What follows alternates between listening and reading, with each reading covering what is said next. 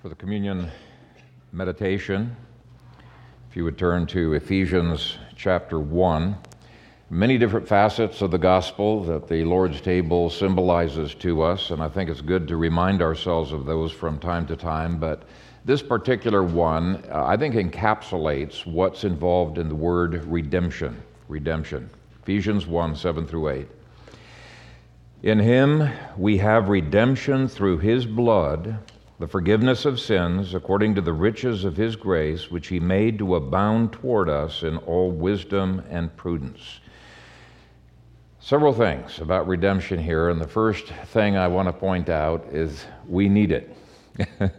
we need salvation, obviously. We need forgiveness of sins. We need grace, and we don't just need a little bit, but as he words it here, uh, we need the riches of his grace. We need redemption.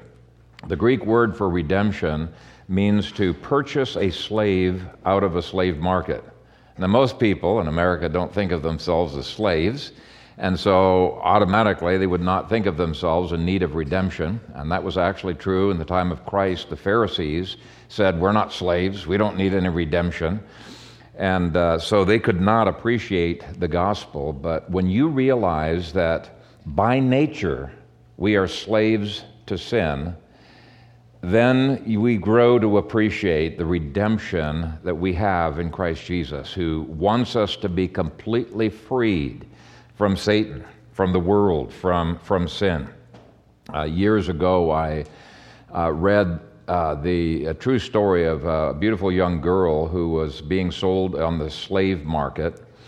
And uh, there was this man who was known to be quite the lecher who was bidding for her, and there was a stranger there who kept bidding him up, and finally this guy gave up and went away. And when the stranger had uh, uh, taken the, the slave out of the slave market, he told her that she was free to go, uh, that he didn't need her as a slave. The only reason he was bidding for her is so that that man would not get her.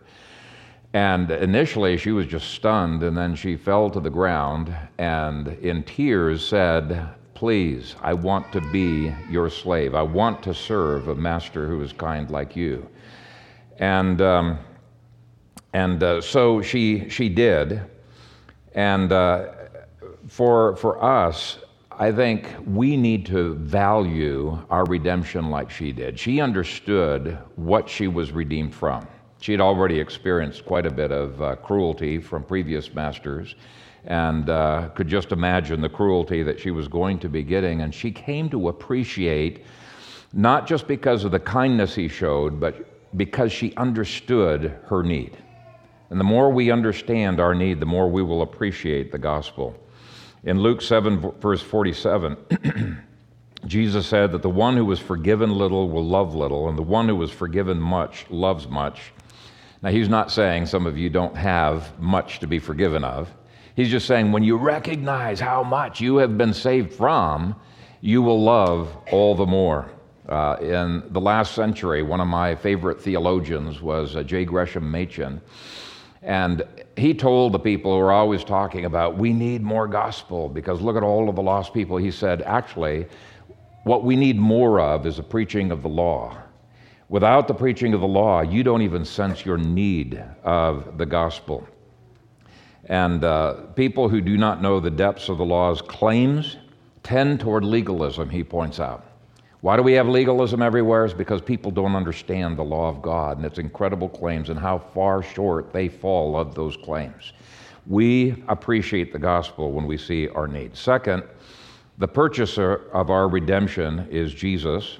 There is no other Redeemer. We tend to look to man to solve our problems, but uh, Christ alone is sufficient. So, verse 7 says, In him we have redemption, and the him refers to the beloved of verse 6. So, the one whom the Father bestowed his intense love upon throughout all of eternity is the one he sets before our eyes for us to love. And um, as you come to the Lord's table, uh, tell him that he is your beloved. You are so grateful to him for the redemption that he has accomplished. The third thing that we see is the objects of redemption. That's the word we in that verse. Christ's purpose in coming into the world was to redeem us to himself and to the Father's glory. And Titus adds that he redeemed us to be his own special people. Uh, that word always blew me away when I looked at special people. How in the world could I be special? You look at Jacob's sons, and um, they weren't too special. uh, they were pretty, I mean, Joseph was pretty cool, and Benjamin perhaps, but uh, some of these sons really had such character flaws, you in many ways would be astounded that they were Christians, and yet God saved them. And he, you know, two of the sons, Jacob cursed. He did not like them. But God said, You are special. In fact, how special were they? he symbolized their specialness by naming each one of the sons. You know, the precious jewels that were on the high priest's breastplate? Twelve of those were named after each of these 12 sons. They were a special people. Now, that itself ought to blow us away. That if God can take me, a sinner, somebody who's blown it so many times, and say, You are special to me, it makes us come to the Lord's table and appreciate the Lord that much more. And then, fourth, the fact of redemption. This is something we tend to forget. It says, In him we have redemption. Doesn't say we hope for it. Doesn't say that, you know, we got to add, like the Roman Catholics, they have the merit of the saints and the merit of Mary and all kinds of things that have to be added. No, no, no. It's an accomplished fact.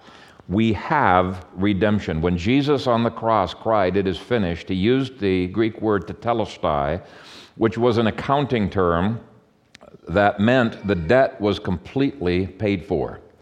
And if we think that we have something more that we need to do, we're denying the aspect of redemption. It's an accomplished fact.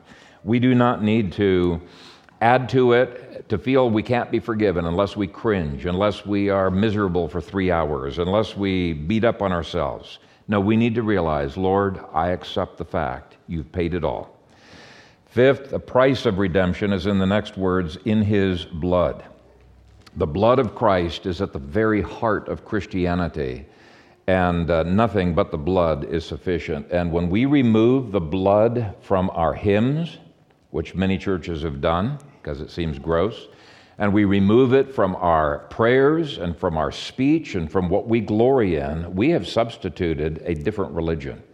There is no Christianity without the blood. Uh, without the shedding of blood, there is no remission of sins, uh, it says in the scripture. And so God's justice requires death.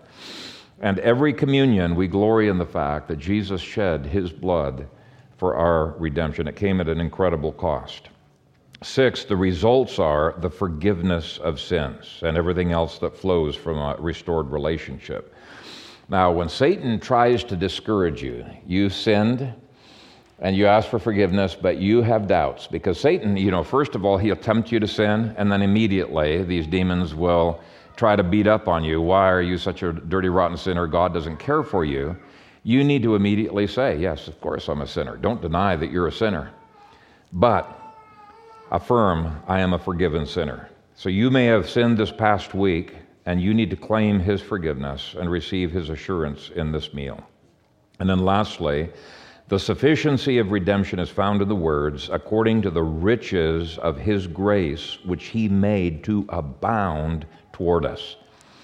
Uh, an entire sermon could be given on that little phrase there the riches of his grace, which he made to abound toward us. He didn't just barely save us and then leave us to fend for ourselves.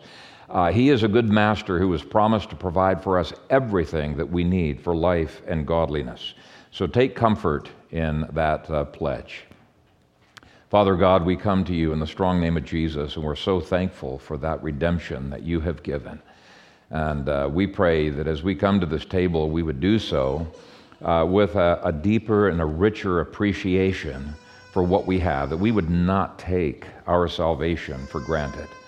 We pray, Father, for uh, each one in this congregation to have the faith to more and more claim the fruit of that redemption that was accomplished. And we pray this in Jesus' name. Amen.